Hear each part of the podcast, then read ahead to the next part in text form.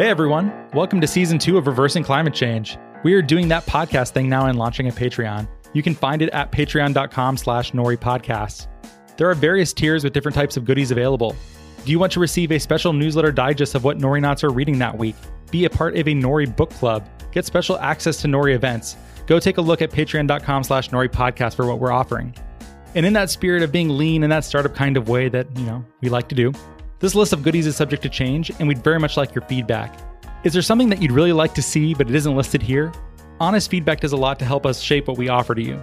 You can send an email to podcast at nori.com or fill out our podcast survey anonymously in our newsletter, which you can find at nori.com slash subscribe. And thank you so much for listening to another season of Reversing Climate Change.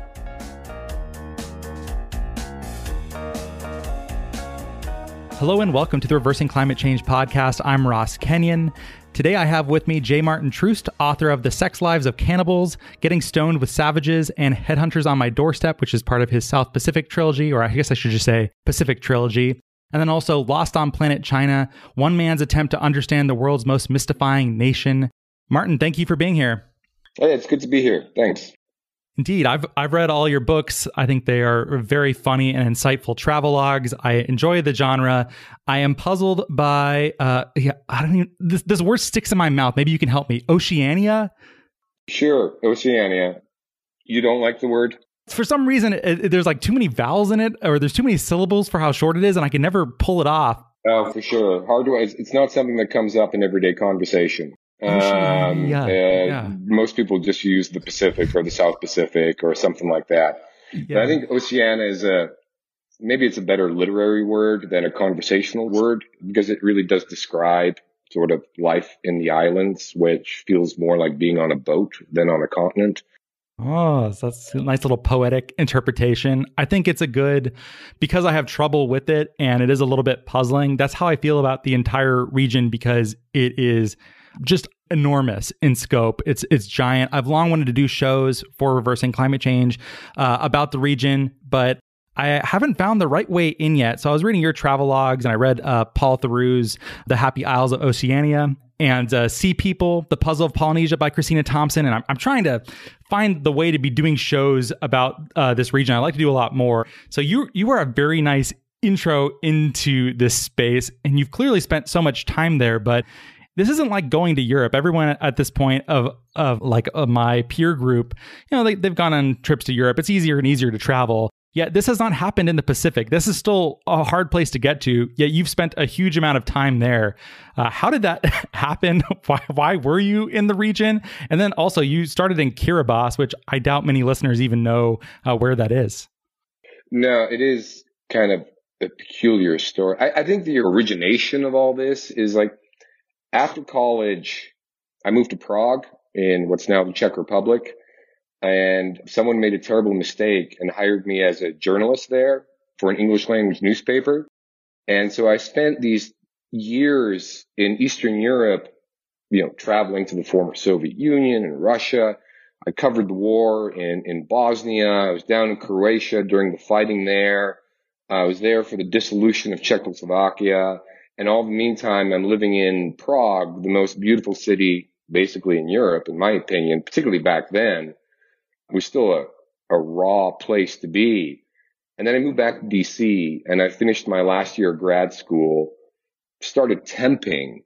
So you can imagine the, the difference between sort of like living with mercenaries in Mostar, Bosnia and getting shelled at and going to your temp job at the American Overeaters Association or whatever it was that, that I happened to be assigned to that week and feeling sort of like this dissonance, like I'd become accustomed to this really exciting life in a really formative point for me. This is like that scene in Hurt Locker when he comes home and he's in the grocery store. That's you, basically. It's basically like that. But, but, but I have to say, my experiences in Eastern Europe were a lot more fun than whatever that was going on in the Hurt Locker. All right, so it was it was it was a little little little different. I don't mean to make it sound you know more dark than it was because there's just a lot of fun as well, and it was really adventurous. You know, you're 22, you're 23, you're off to these exotic, difficult places that no one wants to go to cost of living was nothing back then. So you can actually afford to do it as a, as a recent grad. So anyway, so that was my mindset. And then I came back to DC, did grad school again, finished that up, found that tedious, didn't know what to do, what I wanted to do my life. Was working stupid temp jobs, which as most of us know, at some point in life, we typically all go through something like that. It's boring. It's saddening. It's depressing. You're looking at the next 60 years of your life going, really? This is it? And then suddenly out of nowhere, my girlfriend, she worked at a, a non-governmental organization that had offices in the South Pacific and their person in Kiribati had to leave for personal reasons, let's just say, and they needed an emergency fill in. So that's how we ended up in Kiribati. I'd never heard of it either. It was just sort of like, okay, I can go to my, you know, I can get on the metro at 7:30 every AM and go to my tedious temp job and rearrange the files. Or I have this offer here to move to a tiny little island in the South Pacific. So what are you going to choose? Uh, seems pretty easy to me. It go, seemed go, really yeah. easy to me as well. But of course, I had absolutely no idea what I was in for. But that's ultimately how I ended up in Kiribati, and that's how things started the TLDR of what you were in for is the Macarena, uh, essentially. Right? Exactly, exactly. Indeed. And I, I wanted to ask you about this too. So the titles of these books are very provocative. And when I see them, they remind me of uh, this sort of like 19th century understanding. So this is the age of industrialization, and then you have these reports coming back from sailors who are going to Tahiti, where um, the sexual culture is very free. People are just lounging under coconut palms and eating off the land, and it's this beautiful sort of pre-lapsarian society. And they would write these things that sort of they have that that era's racism, which is this sort of there's this noble savage kind of yeah. quality to it. And then it seems like you're you're kind of you're playing with this, or like I imagine someone listening heard those titles and was like, why why those titles? Yeah, no, because I, I, I get that. The thing is, is like when when you look at the literature of this region, the South Pacific, almost nothing has been written about it in the post-war years. Really, literally, almost nothing. If you really go through it, and so once you start digging into it and you start doing sort of the background reading that's available to you, some of it dates back to sort of Rousseau and the noble savage kind of, you know, nonsense. Then you have sort of your Paul Gauguin type, you know, stuff where he's looking for paradise, but he's a complete scum as a human being. And then you've got some of the James Cook stuff. The James Cook stuff is actually pretty good. That's not so bad. But a lot of it is sort of this, you're right. It's, it's this Victorian mindset of sort of these dominant, more advanced Western cultures coming to sort of explore and understand these savage people that live in faraway places. And it had my eyes rolling most of the time. And I thought sort of like with this titles, I'd just be making a mockery of that. It was meant completely ironically, just in jest, just in fun basically what it did is like once I came up with the title, The Sex Lives of Cannibals, it made me snort with laughter. And I figured if I could make myself laugh, other people would laugh. And I think it becomes very apparent to anybody who's ever read my books that, you know, the only idiot in any of my books is me. So it just comes with that. They're just silly, fun titles. Yeah, there's a big incongruity there between the titles and the contents of the books, which sure. uh, a lot of which is self-deprecating of you just trying to live your life and you have these expectations for how things shall go. And as anyone who's ever traveled outside of your own culture in some significant way, it's often baffling. Like one of the the uh, cultural norms that happens in Kiribati is I forget the name of this, but if someone asks you for something, you just you just give it to them. You have yeah, to. It's it's called bubuti. But yeah, it's the way sort of on small, difficult islands things work. I will ask you for your fishing net. You'll give me your fishing net. That creates a certain obligation. So later on, maybe you need to use my, I don't know, my canoe or something like that and so on and so forth. And it was a way of creating a very egalitarian society. The bubuti, you can't abuse it because it comes right back at you. But it's just the way the island culture worked because to survive on these islands, every village needs to work as a team. It doesn't work otherwise. And so that was just part of the cultural development that occurred. So, but it's an interesting thing to observe when you're an outsider. That's for sure. Definitely. And, and, this is just one example of many of things where you go in and you are nothing in your life has quite prepared you for. So sure, these these titles sound idyllic and Edenic, and actually you get there and you're like, I would kill for a fan that worked. Uh, oh my God, some, yes. uh, stuff like that. And yeah, so I, I like the incongruity there. Well, this is the Reversing Climate Change podcast. So I have to at least try to find a way to make it fit in, uh, or my colleagues will get mad at me, Martin. So, what exactly was the arc of your experience with climate change and your time in the Pacific? Because I believe in your first book, The Sex Lives of Cannibals, I believe there is a mention of climate change, but it isn't very prominent.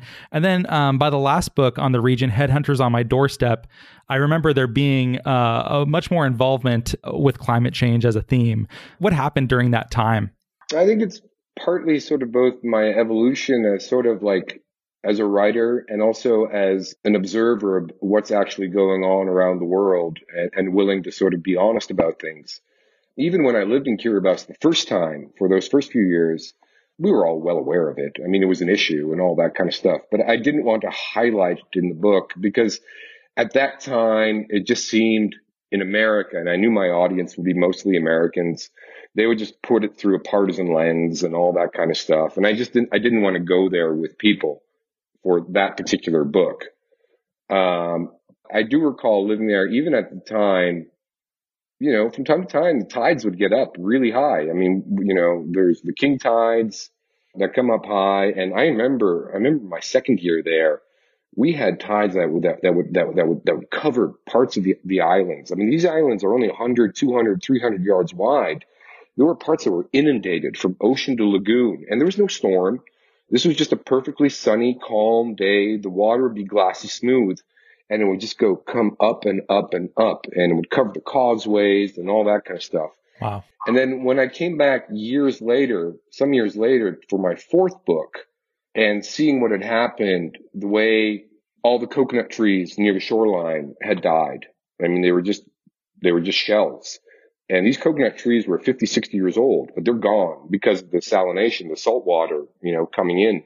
The way people had to to change their gardening habits. The only gardens that still worked were the ones that were only in the middle of the island. Anything close to either the lagoon or the ocean, nothing would grow anymore. And seeing sort of the tides come up, coral is like, it's like limestone. It's very porous. So you can't really stop it. Like even with a seawall, you can't stop the water coming. It comes up through the ground itself. And actually observing that, like a high tide coming in, and the water, it's not just coming from the waves and, and the water just rising higher. It's coming from the ground itself.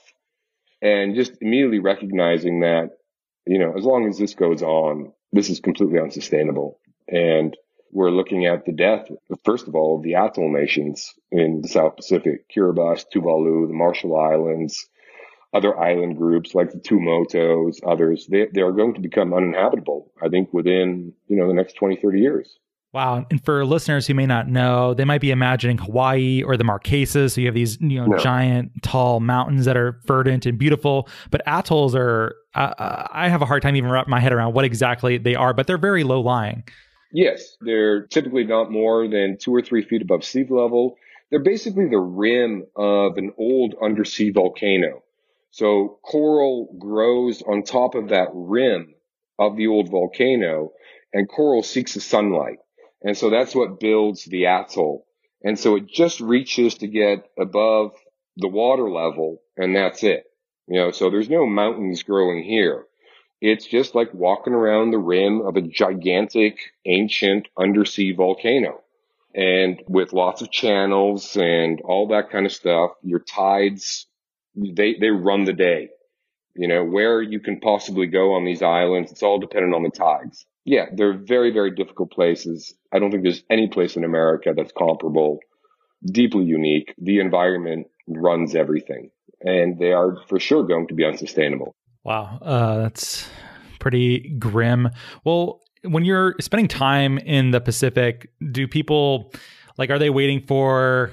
Okay, you're a writer, so here I'll make some some literary comparisons to you, or cinema uh, references, like uh, Rick from Casablanca. So at the last minute, he goes from being indifferent and saves a day, or like kind of like a Han Solo moment. Do you think people on the islands are waiting for the earth to wake up and, and sort of figure this out or are they just expecting to have to immigrate or do adaptation or both in my experience there's two schools of thought in the pacific one of them is, you have to remember that the missionaries had enormous influence in much of the south pacific oh, yeah i've read both of those too yeah many of the islands are deeply christian and they had a very mm. powerful influence on many of the islands so there is still a segment on many of the islands that really truly believes that God will take care of them.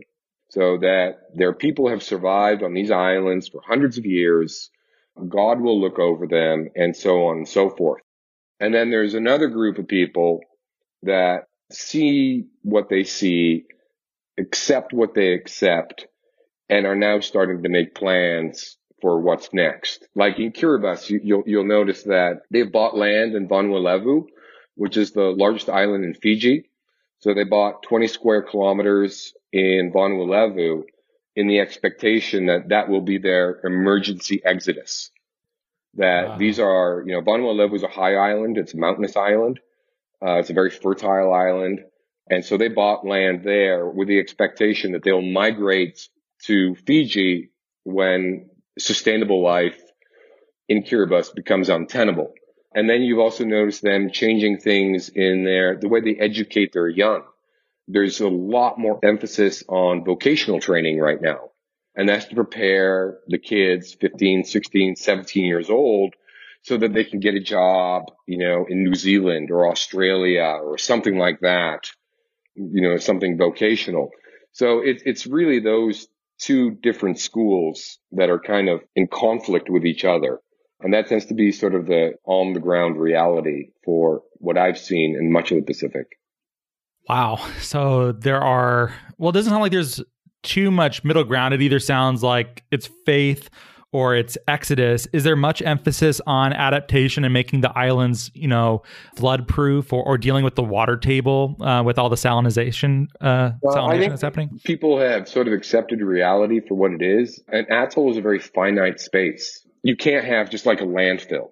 You, you know what I mean? Like a landfill will pollute your groundwater. You can't do so many different things that we take for granted here living on a continent because everything affects everything else. And I think people are very mindful of their geography. So we'll see how it goes. But I mean, reality is reality. Right now, I mean, when you look at it, we've already raised temperatures almost a degree Celsius since industrial times by 2100, so 80 years from now, on our current projection, we're looking at a four degree, almost a four degree centigrade increase in temperatures. That's completely unparalleled. Those islands will be gone. The people will disperse. It is what it is. And not much that can be done about it unless there is some divine power that decides to use his special magical powers to change things. But yeah, no, it's bleak. Is what it is very bleak. We're working with Nori, we're carbon removal marketplace, and we're trying to scale up that industry. But yeah, we try to, what we say internally is, you know, don't look down. The stakes are actually very high if you fail or if we do fail. Have you seen much, though, in the way of I've heard this described as climate porn or uh, of people going on cruises to the Arctic or Antarctic and it's like, see it before it's gone. Uh, has there been much of that happening in the Pacific yet? I don't know. If, I haven't seen that in the Pacific myself, but you know, the islands that I'm more most accustomed to are really obscure islands that people just wouldn't go to anyway. The only people I run into are missionaries. So I don't see that there, but I, I, I have to plead guilty to some of that myself. I was in Africa last year. And one of the reasons I wanted to do it was because I wanted to see rhinos in the wild. And so that's one of the reasons I went to Africa is I am experiencing, I'm doing some, something like what you're talking about. I want to see some of these things before they disappear. I do think that's something that's going to happen in the foreseeable future. Not in the foreseeable year. You know, coronavirus is going to is going to decimate the cruise ship industry. That's for sure. But yeah, no, I think for real, it's going to be people going off to see a glacier while they still can. people going off to see an atoll while they still can, people going off to see a certain animal because they still can, because they're so pessimistic now that they realize that, you know, 10, 20, 30 years, you'll, you won't be able to see these places like they were. The world is changing incredibly rapidly right now, as you know, I'm sure. yeah, I don't think obviously calling it climate porn is pejoratively framed and uh, is kind of like an insult or a criticism of the behavior. I don't think it's. I guess I'd have to read more. I don't know if it's bad in and of itself to to want to do this. If you, especially if you're pessimistic. Alternatively, you could go and be inspired to work extra hard to uh, avoid these consequences that will make this type of tourism uh, irrelevant, impossible, etc. So I don't think I don't know if you need to I don't know if there's the self crit that is, is, too necessary. No, but it, it is one of those things. Is like, you know, everything that we do by ourselves, we travel in a certain way. We have an electric car. We don't use any plastic and so on and so forth. All that we do as individuals doesn't match up to what is happening at a systemic level. You know what I mean? It's sort of like we drastically need to drop carbon emissions. And for the past two, three years, our carbon emissions have been going up again. And it's a hard battle to fight. And particularly when there are so many nations around the world who are electing absolute morons to be their leaders. We have that here in the US. We see it in Australia. We see it in Brazil. We see it in, in so many different other countries that we are not creating a, like all this is going to have to happen politically. And we're not creating a political infrastructure where we can really create those systemic changes that will help mitigate the worst of climate change. And as you know, a lot of things are already baked into the system. I mean, we can stop everything right now, but things are going to continue for years to come. It's hard not to be pessimistic, to be perfectly honest. I hope that doesn't ruin the vibe of your show. you, you totally ruined it. No, we try to be optimistic. We work in the field. We want to have a very large impact in addressing this. The, the emissions you're talking about that are locked in right now for temperature change, we we would like to begin drawing that out and making the financial infrastructure to fund that sort of thing happen as quickly as possible. The, the stakes are very high though, and we we see that. And there are definitely times when I will read something that will really bother me. I don't I don't have a lot of climate anxiety. I try to be productive and focus on what I'm actually doing to uh, to address it. But there are definitely times where it gets to me. It sounds like you you get got to more often than I, perhaps. Well, it's because I had to do some research into all of this, and it's like let's look at human. All right, let's go big. Let's go real big right now. Let's look at human civilization. All right. So we've been around in our current evolutionary form for roughly 300,000 years. 300,000 years ago, people were just as smart as we are, same physically, et cetera, et cetera. But let's be completely honest here. We didn't do squat until 10,000 years ago, right? I mean, no great civilization, no great agriculture, no great cities, no space shuttle, no supercomputers, no anything for 290,000 years. So what changed 10,000 years ago? And that was the end of the last real ice age. And our temperature stabilized. And in these 10,000 years, our temperature has never deviated more than one degree Celsius, even during our little ice, the, during the little ice age.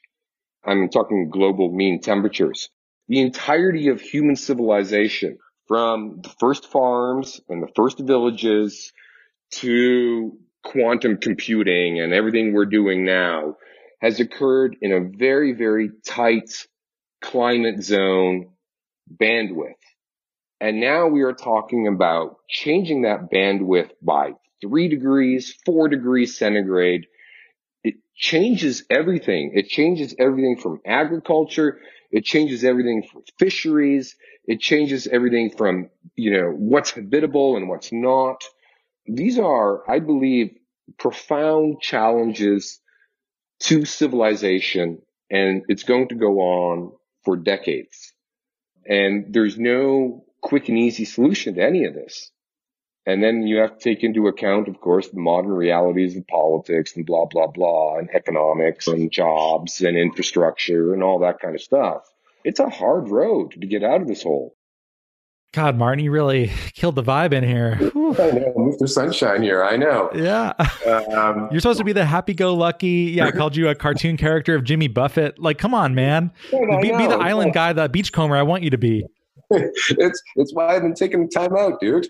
Um, you know, like, but when you when you really start looking at it, I mean, we all live our own lives and all that kind of stuff. You know, everyone is capable of having a happy life. But when you're looking things at the macro level and looking at where we're at now, our response is completely inadequate, completely inadequate. And there's so much that we can do, as you know, probably more than I, but we're not getting there. We're not electing the people that will bring us to these places. We are not sort of creating sort of the economic incentives, you know, in law that will sort of, you know, help renewables and, and, and, and, help with climate mitigation and all that kind of stuff. It's a hard one and we're, we're, we're going downhill right now. So I hope that changes. I hope that changes very rapidly. I mean, I've got kids, you know, I don't want them to deal with this. So we're already seeing it, you know, every season, wherever it is you live. You're in California, you've got your fires. I'm currently in Washington D.C. We, I don't think we've had a snowflake yet this year. We're actually uh, we're we're in Seattle. We're in the the yeah, coronavirus land right now. We're feeling it. Well, I'm glad you said all that, Martin, because now I'm about to nail you. It's going to be ugly. I'm up for it. Uh, assuming that you like this term and maybe you don't, but you're a travel writer. Travelers, man, aren't they? Aren't they the worst? They're sort of buying stuff. They're flying all over the world. Um, their emissions are gigantic. What's the role of the travel writer in the age of climate change? How is this supposed to work now? Yeah, that's a good one, and that's not something that ever I, I've ever had a real deep think about. I've never thought of my role in writing my books in any kind of moral light. It, it was sort of, I come across some interesting material and have interesting experiences that I think I can create something that will be enjoyable or informative for other people to read. And I didn't really think much of it beyond that. I don't put myself on some kind of totem pole to be representative of what one should follow. I'm curious about the rest of the world, so I spent many years seeing it. I don't know what the role of a travel writer today is, to be honest. I, there, there's, there's not too many. I, I think the era has just changed for that genre. Like just hopping on a plane and going someplace new and writing about whatever you encounter. I don't know if there's a huge market for that right now. I think everyone is looking for travel as a source of personal meaning. And I don't think that ever really goes away, you know, and it won't because you were a traveler. We've, we've all gone somewhere to experience something novel that changes us and hopefully enlightens us and improves us. And that is, that's hard to negate. You know, we're always going to want to go someplace else to experience something new.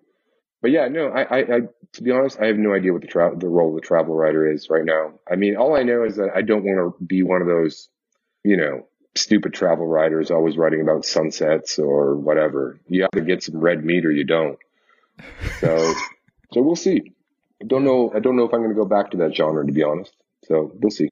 Hmm, yeah, I'm curious to know what you'll end up doing next. I think the genre probably has taken a hit because when I so I spent most of my 20s traveling. People who've listened to the show all the way through, they probably heard me talk about this some. And uh, sometimes people would build me up too much. They'd be really impressed that I've been able to do this. And I was really like, all you have to do is uh, buy a plane ticket and not have a job. It's not like it's not like you have to do it's, anything not, like it's not that impressive. It's not like I've, I've uh, done Kon-Tiki or something.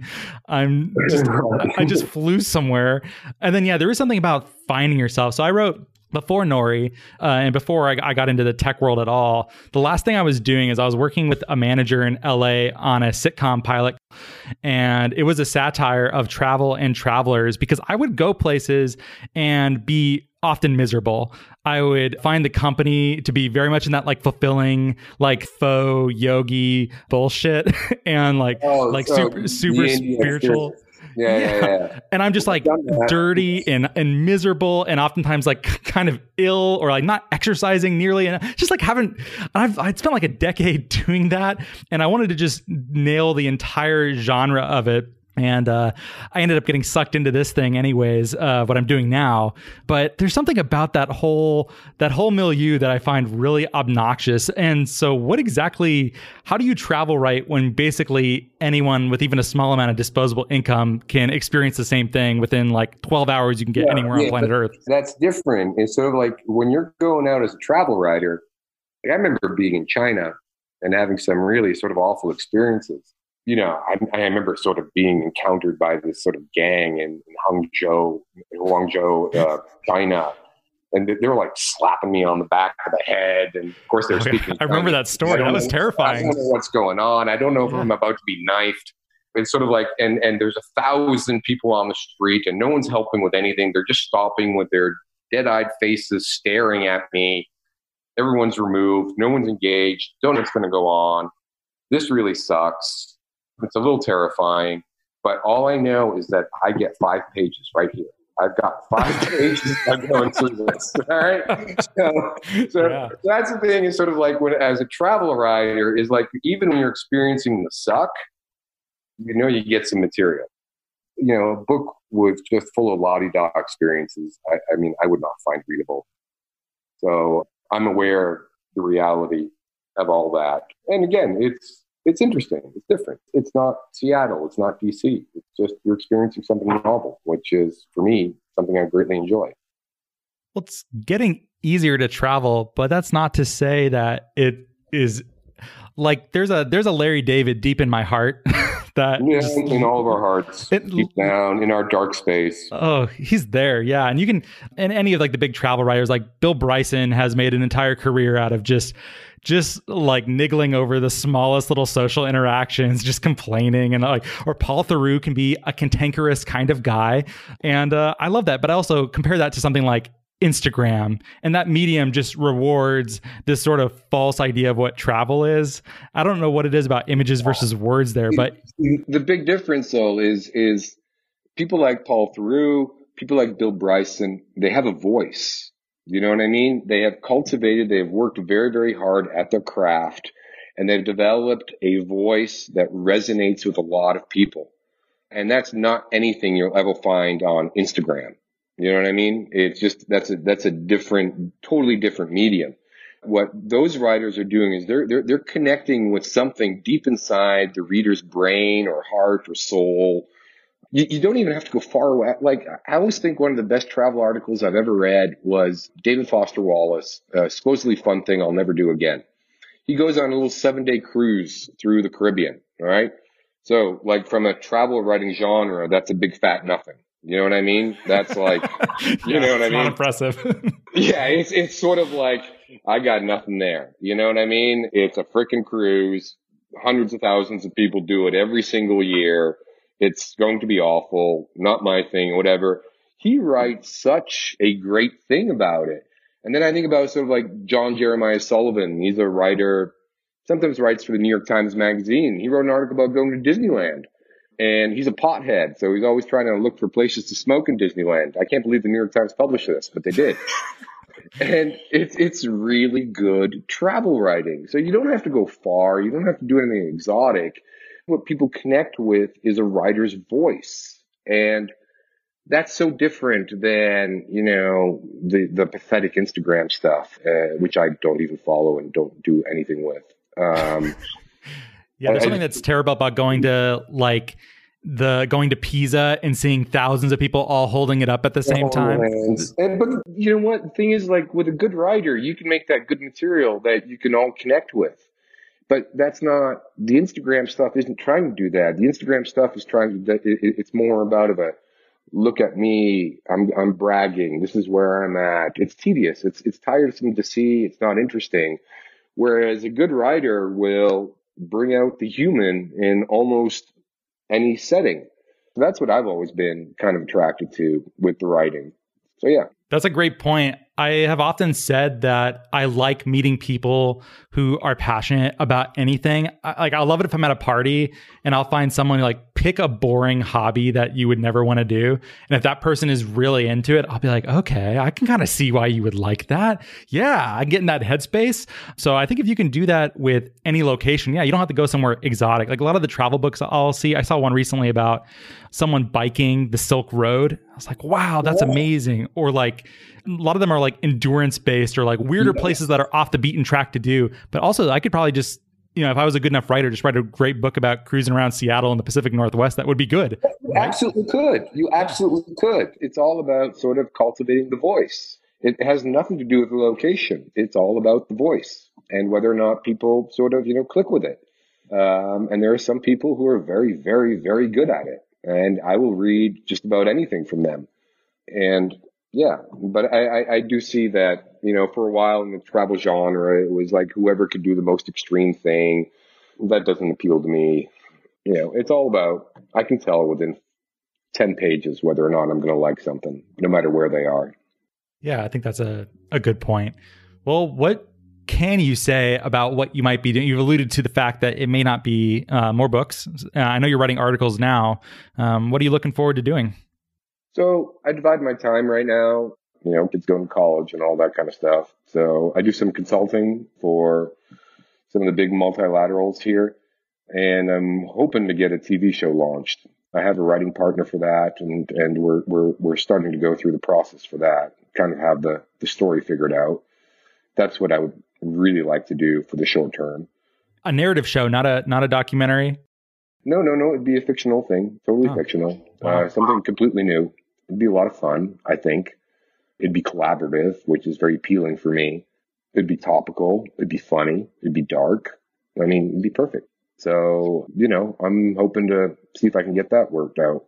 That's where I'm at right now. I just decided to take a time out from writing books for a little while. So maybe in the future. Cool. Yeah, that's good to know. I would love to watch anything you made for for television. I, I wish you lots of success with that.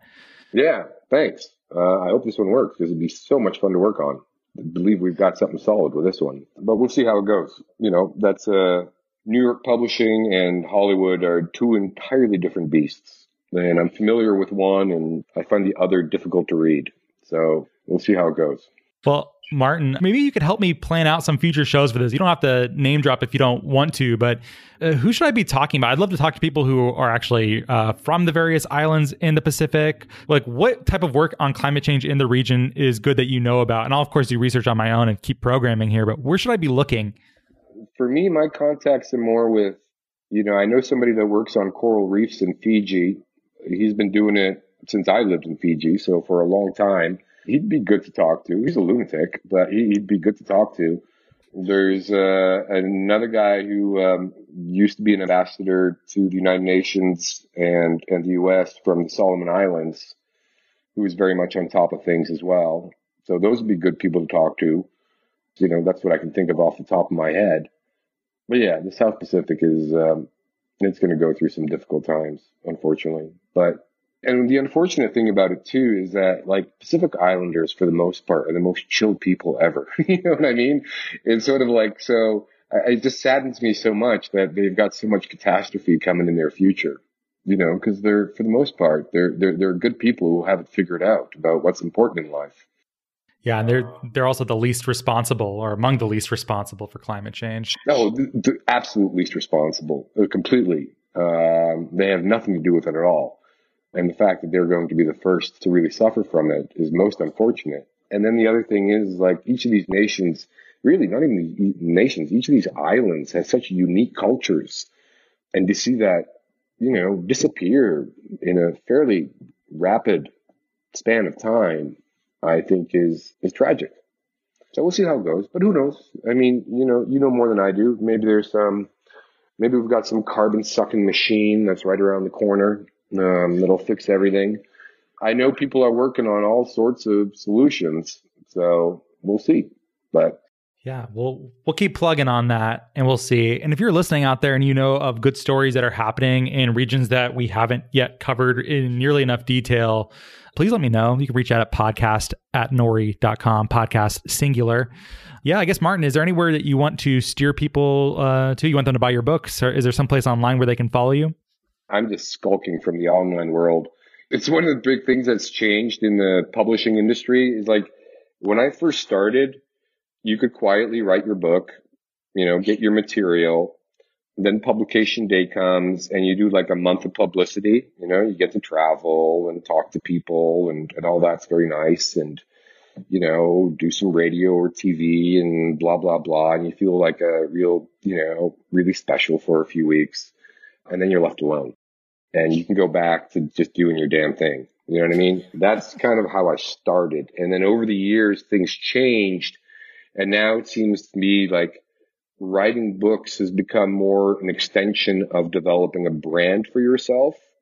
You know what I mean? It's like I see so many of my writer friends that, that have to spend so much time cultivating their Instagram and Twitter feeds and they have to deal with the garbage that is Facebook. And I just took a, like I said, I've taken a long time out from all of that. So yeah, I had to track you down. I was What's like, that? I had to track you down. I was like, okay, who's Maarten's agent? At least I will find. I will get him. Yeah, no, you found my agent, so that that can be done. But um, I'm inactive on Facebook, but I will from time to time check whatever messages appear on there. So I guess that's that's the easiest way. But I'm not active on it. So yeah, I know I'm being a total recluse these things, but that's all right. You know? Yeah, that's fine. Yeah. And when it's time to go back into the sun, I'll go back into the sun. Uh, but that's all right. I don't mind being in the shade for the time being. Yeah, there's um, links in the show notes uh, if you're listening and you'd like to follow up with Maarten's work. I feel very similarly too, and uh, so we just launched a Patreon for the podcast, and I'm not like on Twitter. I'm not really that accessible. You could email me if you really wanted to, but you have to put in a little bit of effort to track down where that email is. I I don't like sort of what social media has done to humanity in lots of ways. Yeah. Like I, I don't want to be that accessible. I'm happy to talk to people who like want to make the effort, but I don't want to just be like someone can tweet at me and oh my god, now I have to respond or something. I don't know. I I, I feel yeah, like a recluse. It's a complete rabbit hole, and I think that's been. Let's continue with our negativity. you know, I think the internet. You know, think of what we were thinking about the internet 10, 15 years ago. How promising it was. Like you know, we'd have these phones that we, we would have all the knowledge of the world available to us. We could be connected to everybody. I mean, right now there's more than 5 billion people that have smartphones. You know, well, the Androids that most people use are, are very affordable. So, you know, everyone's connected or whatever. And look at this garbage environment we've created. You know what I mean? You know, we all have to sort of navigate our own space and all that kind of stuff. But when you think about the misinformation and and the, the way the algorithms kind of accelerate antagonism and conflict and and all that. It's disappointing, and um, I choose not to play right now. So maybe one day. When I was in LA, like one of the things I would hear in meetings too was people want to know how many followers you have and i'm like can i just be a screenwriter i also i also have to have a yeah a personal brand and have insightful stuff to say every day yeah, you do. I know. I, I've dealt with that myself. And yeah, you do. It's unfortunate, but is what it is uh, there's people out there who I don't know, like for instance, uh, David Sedaris is uh, amazingly generous with his time when he's on tour. He will like hang out after every reading until I think every fan who wants to say hi has said hi. Yeah, he's great. I, I, I've seen him myself. He's a really good dude. But does he do that online? I, I, I think he just does that in person and then like online. I've seen, him, I've seen him in person. I went to one of his readings. Oh yeah, and he will stay and he'll meet with everyone. And the other thing that I like about him is, is because he has such a you know a big platform is he will always sort of mention writers or works that he's come across that he wants to promote and all that. He's an incredibly generous man. No, I, I, I think David Sedaris is a great guy but I also I don't know that I've ever seen anyone share anything out from it. Like, is he is he like active on Twitter at all, or is he just like he like does like the analog version of what everyone's expected to be online now? Yeah, I think he was maybe of the last generation who could get away with this, where he could just he could write his books. I guess he publishes every two or three years, something like that. He's on tour a lot. I know that. He spends a lot, a lot of time on tour and he just does it that way. But like I said, I'm not a big social media guy, so I don't know what he does online. I just looked. I don't even think he has one. I, so, so my instinct was correct. Like he, but yeah, I think he, maybe it is that. That's the last generation. Like I've been thinking about writing a book or like or doing more creative endeavors as Nori grows and we focus on creative media more and more. And I'm like, ah, but then I have to do all this other stuff. Like I don't know. It, it, trips me up more than the actual writing of a book. And I know how hard it is to write something that is long and arduous itself. Yeah, the big difference is, is sort of like like when I'm working on a book and I'm I'm writing something and you know, is this the right thing? Is this the right direction that I want to go? Is this the right thing to say? Or is this too much? Is this just too much? You know what I mean? Is this going to be a trifle offensive to people? I will have lots of time go back and reconsider and figure things out and make whatever it is I'm trying to do the, the best possible. Twitter for me is a dangerous beast because I am impulsive. I have my thoughts. I can tweet them out. I can destroy my life in seconds. And you, we all know how many people that's happened to, you know, we all have our idiot friends who, and, or, you know, we've seen it, you know, happen where somebody tweets something out and poof, you know, they get fired, their career is over, and all that kind of stuff. That would totally be me. Absolutely. You're being like, have you read Jon Ronson? So you've been publicly shamed. I'm familiar with it. Uh, I, I, have a yeah. friend of mine who reviewed that book. So, and he was talking to me about it. You know, we're human beings. We all have stupid thoughts. And the fact that we have a little thing in our pocket now where we can share our stupid thoughts is an incredibly dangerous thing for some of us, including me. Yeah, it's not a good medium for me. Not for now, in any event. okay. Well, in the show notes, we'll we'll put up the uh, places where you can buy your books, and uh, I don't know. I guess we'll just have a, a lacuna there instead of something that's more. Yeah, sorry. I apologize. I know. I'm like you know I'm a publicist nightmare right now. I'm just you know doing things a little differently right now. Yeah, that's good. I I I feel you on this one. I think we are kindred. Uh, Maarten, thanks for being on the show. I think this is a good place to call it. Hey, uh, great. It was my pleasure. Thanks. Uh, thanks for the chat. I really enjoyed it. Yeah, it was it was a lot of fun. And uh, if you like the show, please rate and review us on Apple Podcasts, Stitcher. Tell your friends.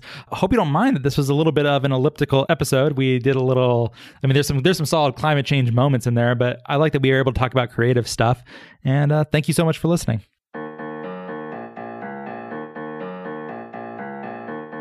Well, thank you so much for listening. If you like the show, please rate and review it in Apple Podcasts and or Stitcher. It really helps us a lot to get this content to a wider audience. If you think what we're doing is useful, interesting, fun, hopefully all three, we'd certainly appreciate your rating and review. You can keep up with Nori at nori.com, where there is a newsletter. That's nori.com slash subscribe. There's podcasts, there's a whole bunch else, or you can send us an email at podcast at nori.com. We are also now on Patreon at patreon.com slash Nori Podcasts if you'd like more content, engagement, and community. And thank you so much for your support.